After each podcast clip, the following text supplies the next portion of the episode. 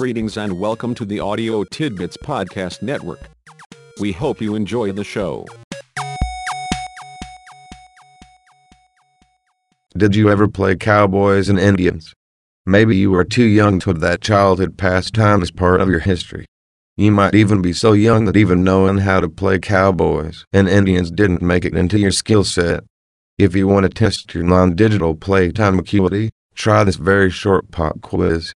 Question When a few children, almost always all boys, got together to play cowboys and Indians, how did the kids decide who were the Indians? Answer They usually didn't. There were only cowboys. The Indians were a figment of their vivid imaginations. Question What was the point of playing cowboys and Indians? Answer To run around stealthily and somewhat randomly while shooting imaginary Indians with cap crack and six shooters. How did you do? If you passed the quiz with flying colors, you also know that the Indians always lost, and the cowboys never failed to vanquish those primitive savages. The good guys always won, and the bad guys always either died during the battle or tucked tail and ran. Are you up to another test of your non digital acuity? If so, let's play any variation of good guys and bad guys. The good guys were a lot like cowboys, but were intent on ridding the range of outlaws and rustlers. The story changed only in the details and criminal transgressions. Once I was a little squirt, silver buttons on my shirt, I'd climb atop my wooden steed, and be quickly off with lightning speed.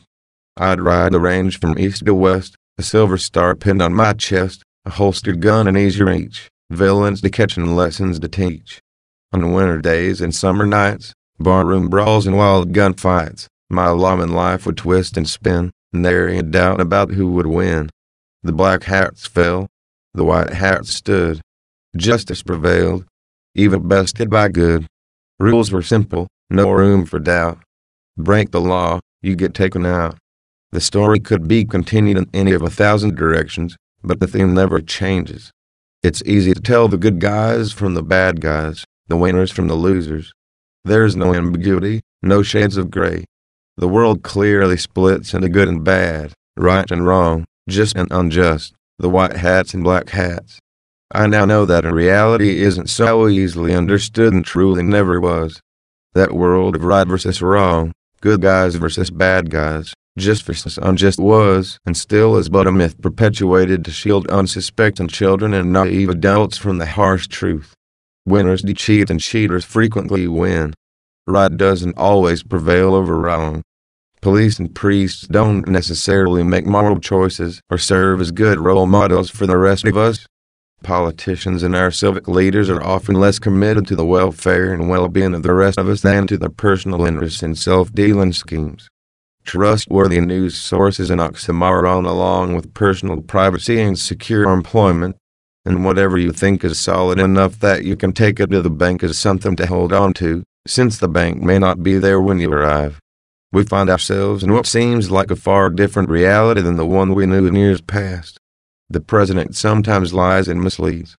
Congress and our legislatures play power politics instead of pursuing the art of negotiation and compromise.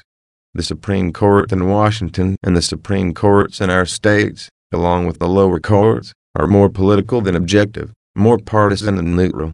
The FBI and other public institutions are at least as controlled by interest groups and politicians as by justice, fairness, and the rule of law. The ways in which our new reality diverges from the reality we knew in years past seems unrecognizable and mostly mystifying. It feels like a quantum shift. I'm not sure exactly what a quantum shift actually is, but I'm pretty sure that it's a really big change.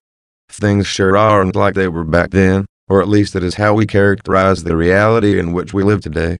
Much changes over time. That's clearly true. It's equally true that much stays virtually the same over time. It depends on whether we focus our attention on what is changing or on the constants in our lives. It also depends on how accurately we are perceiving our world. Consider this. Our reality has not changed nearly as much as we have changed over the years. There were good guys and bad guys back then, as is still true, but we have changed. We have lost our innocence. No longer can we fit everyone into either the good guy box or the bad guy box. People are far too complex and nuanced for such a simple identification. What's more, We can't always be totally sure which box we best fit into. Presidents and other politicians lied and self-dealt back then as they do today. They also did good work and valued doing right by all of us as they still do. Our courts were political and biased back then, but also strove to be objective and neutral within the law, as is their goal today. Our public institutions were controlled by interest groups and politicians while trying very hard to serve the public interest and stay true to the rule of law. The two continue this long-standing tradition. Power politics was the order of the day back then, and from that perspective, not much has changed. Our reality has shifted this way and that, leaned one way or the other over the years. Our world is far from static. Our hope must be that it is nonetheless stable enough that it doesn't jump the rails. That's the social contract now and was the same back then. The real difference is that back then, we were too young or too naive to actually understand the social contract and our risks and responsibilities under it. Let me close this up with a thought about what we can do now that we are likely too old or not nearly naive enough to play cowboys and Indians. I am only one, but I am one. I cannot do everything, but I can do something. And I will not let what I cannot do interfere with what I can do. Edward Everett Hale. A similar sentiment was expressed by William Penn. I expect to pass through life but once. If therefore there be any kindness I can show, or any good thing I can do to any fellow being, let me do it now, and not defer or neglect it, as I shall not pass this way again. With those kind thoughts uppermost, I will simply say be well, do well, and be sure to vote it's still your best shot at making sure it really is the good guys who are running things.